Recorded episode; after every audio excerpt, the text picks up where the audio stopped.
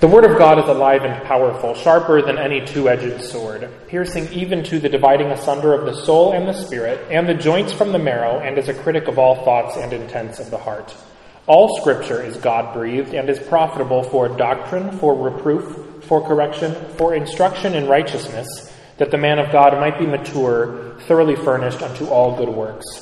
Study to show thyself approved unto God, a workman that needeth not to be ashamed, rightly dividing the word of truth. Once again, open the word of truth to John chapter 11, where we are running through this uh, wonderful passage and examining the reality of the resurrection of our Lord Jesus Christ through the lens of Him performing a, a similar miracle, uh, minus, of course, the substitutionary spiritual death, the atonement that He paid on our behalf, where he performed this miracle as a picture, as a symbol of what was to come to him.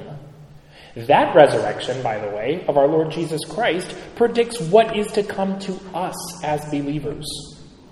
So let's pick up in uh, John chapter 11 and verse 14, which says, Jesus told them plainly, Lazarus is dead and for your sake, I am glad I was not there so that you may believe, but let us go to him. Skip down to verse 17. It says, On his arrival, Jesus found that Lazarus had already been in the tomb for four days. Now, Bethany was less than two miles from Jerusalem, and many Jews had come to Martha and Mary to comfort them in the loss of their brother. When Martha heard that Jesus was coming, she went out to meet him, but Mary stayed at home. In this service, we're going to examine two responses to the resurrection, or the rather the coming resurrection of Lazarus, and we can apply these as parallels to the response to the resurrection of our Lord Jesus Christ. That is the reaction of Martha and the reaction of Mary. First, Martha. Verse 21 says, She says, Lord, Martha said to Jesus, if you had been here, my brother would not have died. But I know that even now, God will give you whatever you ask. She didn't wait for him to uh, come and, and greet her. She didn't uh, obey the customs of that day, which is when you were the loved one of someone who had died. Uh, in Jewish custom, it's called sitting Shiva uh, according to Jewish custom, you're not really to get up and move around much at all. You're supposed to be sitting and people come to you to express your condolences. If you know any Orthodox Jews, uh, if you have been to an Orthodox Jewish funeral, you will see this play out. Uh, it isn't like a wake today. You go and they're sitting in the front row and they won't get up to give you a hug. You bend down to give them a hug and comfort them uh, in their loss. Martha says no, she's taking matters into her own hands. She gets up off her couch, she goes out the door, she goes into the entrance of the city. She goes a long walk down uh, and confronts the Lord Jesus, confronts him. Knowing that he was fully God and fully man, she knew that he could perform a miracle and heal him. Just as uh, before this, prior to this in John's narrative, Jesus had been described as performing that miracle time and time again. He healed people of their leprosy. He gave them the ability to walk again supernaturally. He restored sight to blind men. They were not able to see a thing, and then in an instant they were able to see, you know, with 2020 perfect vision. So she responds with a truth, but in the wrong way. I know that God will give you whatever you ask, but if you had been here, my brother would not have died. If you had performed a miracle according to my timing, according to my plan, according to my prerogative, my brother would not have died. But instead, look where we are. He's been dead for four days, and now you arrive. Word must have reached Martha that Jesus knew that uh, Lazarus was sick, right? Because in verse uh, 3, it says, The sisters sent word to Jesus, Lord, the one you love is sick. So word had no doubt reached back to Martha and Mary. Jesus heard your predicament, uh, and he will respond in writing in two to three business days. Uh, it's a completely abnormal response. You can await my reply uh, via, you know, certified mail within X number of, of, of business days. It doesn't make any sense they were not a very long, uh, very large distance apart from each other. Of course, there weren't automobiles, but they were not a two day journey. They were close by, relatively speaking. Jesus, of course, stayed two more days, and now he's about to demonstrate why that was the case. The reason he waited is because he had to wait so that Lazarus would be dead so that he could perform the greatest of all miracles in reference to his upcoming death and resurrection three days later. So, a few things to note in the reaction of Martha. First, she's hasty.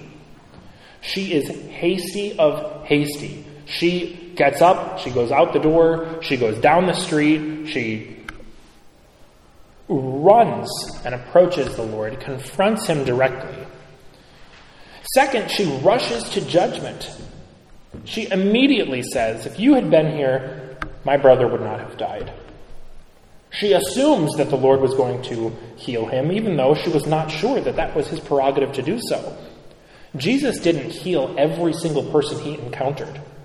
Jesus did not eliminate death from first century uh, Israel altogether to prove that he's God.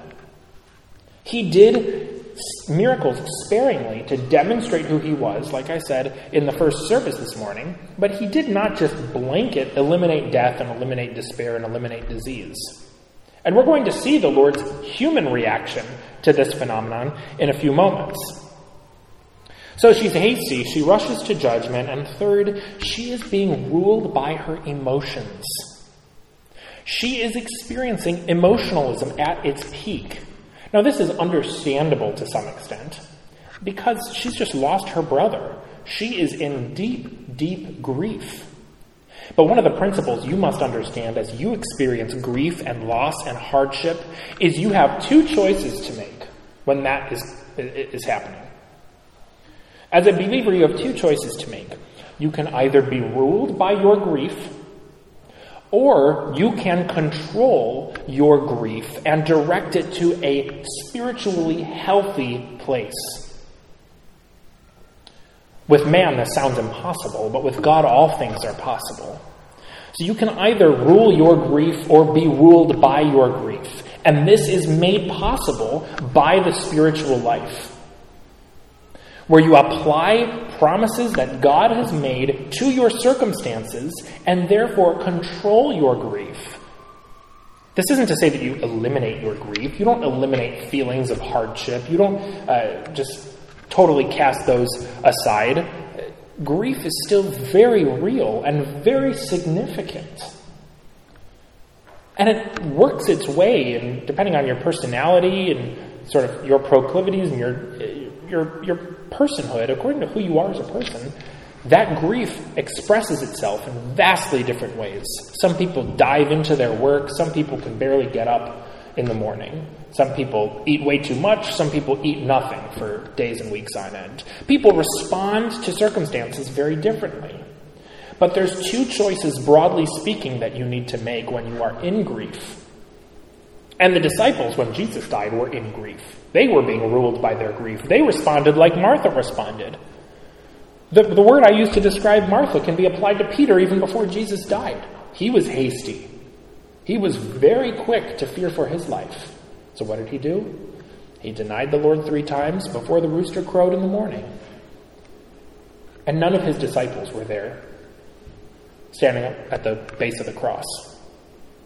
They scattered. They were like vapor. They vanished into thin air because they were afraid, because they were governed by their fear, because they were emotional and ruled by their emotions. Instead, what they should have done is take advantage of the lessons of John 11 and apply them to the Lord's coming physical and spiritual demise. When he was judged for all of our sins and when he departed this life, when he died and was buried. They should have expected it, but instead they let their emotions rule. Their grief took over into overdrive, and they found themselves uh, where they found themselves. So we have the response of Mary. And she, you know, is, is in the vicious downward spiral of emotionalism, where she has an emotional reaction and then that is just in, it's increased and increased and increased, and down and down the spiral she goes. The way out of that spiral is changing her thinking. And we'll see the Lord teach her here just in a, in a moment. And she can do one of two things, and this is true for all of us. When you're in negative circumstances, the way out is to change your thinking through teaching, through teaching of the Word of God. And you have two choices to make when you hear that teaching. You can either say no to it, down the spiral you continue to go, or you can say yes and you can interrupt that downward vicious cycle of emotionalism into mental attitude sins, into overt sins, into sins of the tongue, into whatever the, the, the capacity might be. But we're going to see the Lord instruct her, and we're going to see her end up in a positive place at the end of this story. So Jesus said to her, after she accused him, she went out of her uh, out of her house down the road. If you had been here, my brother would not have died. But I know, I intellectually assent. She's still in emotionalism, but I intellectually assent to the idea that God will give you whatever you ask. Jesus said to her, Your brother will rise again. She says yes to this instruction. She accepts it. She uh, embodies it. She, you know, uh, inculcates it. But she's still misguided in her thinking. She says, I know he will rise again in the resurrection at the last day. She says, I know you've been teaching, Jesus. I know you've been teaching about resurrection and that at the last day we will all be raised together. Uh, so I know that, you know, I will see him again. And I know the, all the sort of trite cliches that we hear about death today. And he's watching over me and he, you know, is with me when I wake up and he's with me when I go to sleep. And, you know, uh, that this can at times be a comfort to people, but I fear too often it's a distraction to where people are looking for a certain animal to come visit them. And if that animal, which embodies this person, visits them, then they're having a great day. And if it doesn't visit, uh, then they're not having a good day at all. And they're praying to see, you know, the red cardinal or the beautiful duck or whatever it is. The reality of it is that is not the person that you're looking for it's a fine thing to, to wish for. It's a fine thing to be reminded and have that, you know, fuel the fragrance of memory. But don't go saying uh, that that is your mother or father who's passed away. It's not the case. And you'll hear this constantly. And it's not your place to correct it from other people that do that. It's your place to uh, be uh, exercise impersonal love and just have your understanding be the correct understanding in terms of this. But she's misguided in, in, in, her thinking. She's, she's along those lines, right? I know Lazarus is with me. I know I'll see him again. I know we'll be united together at the resurrection at the last day. Jesus says, No, no, no, no, no. I'm not talking about the last day. I'm talking about, Jesus is talking about himself. And he begins in verse 25 to say perhaps the most dramatic of John's seven recorded I am statements of Christ. The perhaps most well known I am the way, the truth, and the life. No one comes to the Father through me. I am the bread of life. I am the light of the world. Here we have uh, another one. Jesus said to her, I am the resurrection and the life. The one who believes in me will live even though they die, and whoever lives by believing in me will never die. Do you believe this? This is the question that we all must ask ourselves, that you must ask yourself. Do you believe this? Knowing that Jesus is the resurrection and the life. The one who believes in him will live even though they die, and whoever lives by believing in him will never die. That is the accurate response to the resurrection, is believing that he ultimately embodies resurrection. Mary responds correctly to this. So she interrupted the cycle. She received teaching. She changed her thinking. She says, Yes, Lord, I believe that you are the Messiah, the Son of God, who is to come into the world. After she had said this, keep moving, we're going to see the response of Mary now. She called her sister Mary aside. The teacher is here, she said, and is asking for you. Now, when Mary heard this, she got up quickly and went to him. Now, Jesus had not yet entered the village, but was still at the place where Martha had met with him. When the Jews who had been with Mary in the house comforting her noticed how quickly she got up and went out, they followed her, supposing she was going to the tomb to mourn there. When Mary reached the place where Jesus was and saw him, she fell at his feet and said, Lord, if you had been here, my brother would not have died. It's the same statement, but notice the different approach. Whereas Martha was hasty, Mary utilized faith perception and exercised humility, waiting for the Lord, her Savior, to call her to his presence. Whereas Mary rushed to judgment, or rather, whereas Martha rushed to judgment, Mary exercised both grace and authority orientation. And were oriented to the reality that Jesus was going to instruct her, and his will was what was to be accomplished in that scenario, as in all scenarios, as in their whole life. So in verse 33, when Jesus saw her weeping, and the Jews who had come along with her were also weeping, he was deeply moved in spirit and troubled. Where have you laid him? he asked. Come and see, Lord, they replied. Verse 35, the shortest verse in the entire Bible, two words Jesus wept. Jesus wept. This is yet another example of the Lord's supernatural ability through his humanity to relate to us in all of our circumstances, in our temptations, good, bad, and otherwise. He is with us. And even though he knew what he was about to do, he wept because in that moment, his friend was dead. His friend was not here. And he was truly sad about that. So he, the Lord Jesus Christ, perfectly embodies grief. It, it, you, there's this sense that in order to be strong when we are grieving after loss, we need to not show any emotion. We need to be stiff as boards, and we need to just soldier on and grin and bear it and get through it. No, we need to follow the Lord's example. When he lost the one closest, one of the closest people to him, he wept. He relates to us. And he responded to that on the basis of Mary's reaction, not Martha's. Martha is the person who loses a brother, a child, a loved one, a parent, a grandparent.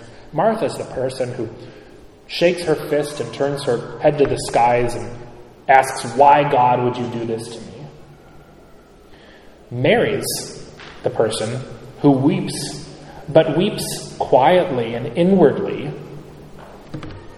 in the sense that she is understanding God's will be done in this situation. And I understand the resurrection that is to come. And I believe that the Lord is teaching me and guiding me closer to Himself through my suffering. Remember, that is the doctrine of resurrection. That is being united with Christ. That is suffering for blessing, which is our example that we live towards in this day and age as a response to uh, the resurrection, not only of Lazarus, but also of our Lord. So Jesus wept, the shortest verse of the Bible. Then the Jews said, See how he loved him. But some said, could not he who opened the eyes of the blind man have kept this man from dying? So Jesus, in verse 38, once more deeply moved, came to the tomb. It was a cave with a stone laid across the entrance. Take away the stone, he said. Roll away the stone, he said. But Lord, said Martha, here's Martha coming in again. By this time there's a bad odor, for he has been there four days. Martha's rushing to judgment once again. Martha's not able to understand what the Lord is teaching.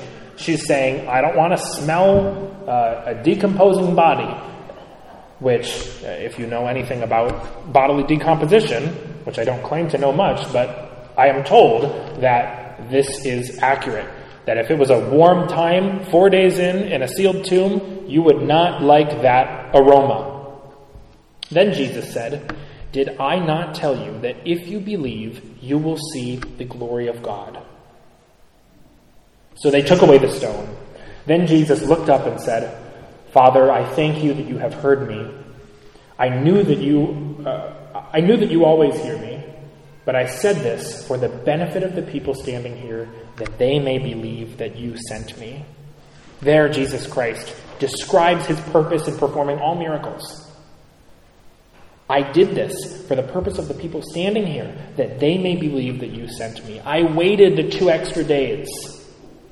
I didn't go right to Lazarus' side and heal him because I wanted to prove that not only am I the God who can cure physical afflictions, I can overcome death itself. This is, of course, the Lord, the Lord speaking. 43. When he had said this, Jesus called out in a loud voice, Lazarus, come out. The dead man came out, his hands and feet wrapped with strips of linen and a cloth around his face. Jesus said to them, Take off the grave clothes and let him go. This is the most powerful of all of the miracles. Jesus here showed that he can overcome death itself. Death is the result of sin.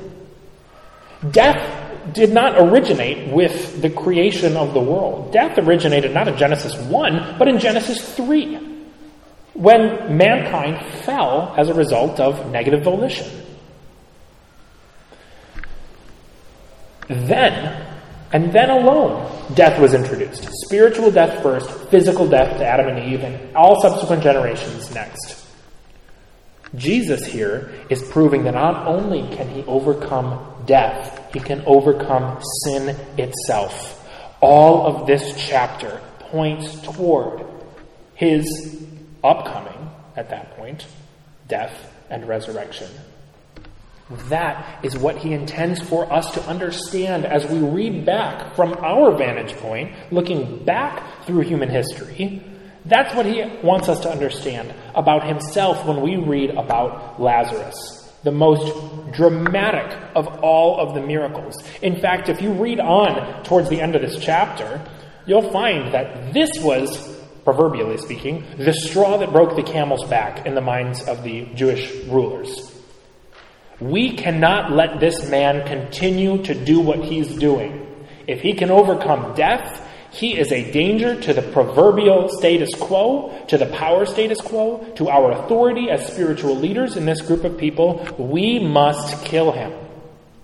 They thought they were squashing out this, these little embers of rebellion to their spiritual authority, but in reality, they were accomplishing God's plan. And God's plan cannot be stopped. So, Jesus, in performing this miracle, elicited those two reactions from Martha and Mary. On the one part, hasty, rushing to judgment, and in emotionalism, being ruled by her grief. But Mary, getting to the same point, was filled with faith perception, grace orientation, authority orientation, teachability, and humility. So, the question as you think towards your life and your circumstances that you should ask yourselves is how do I react to circumstances which produce suffering?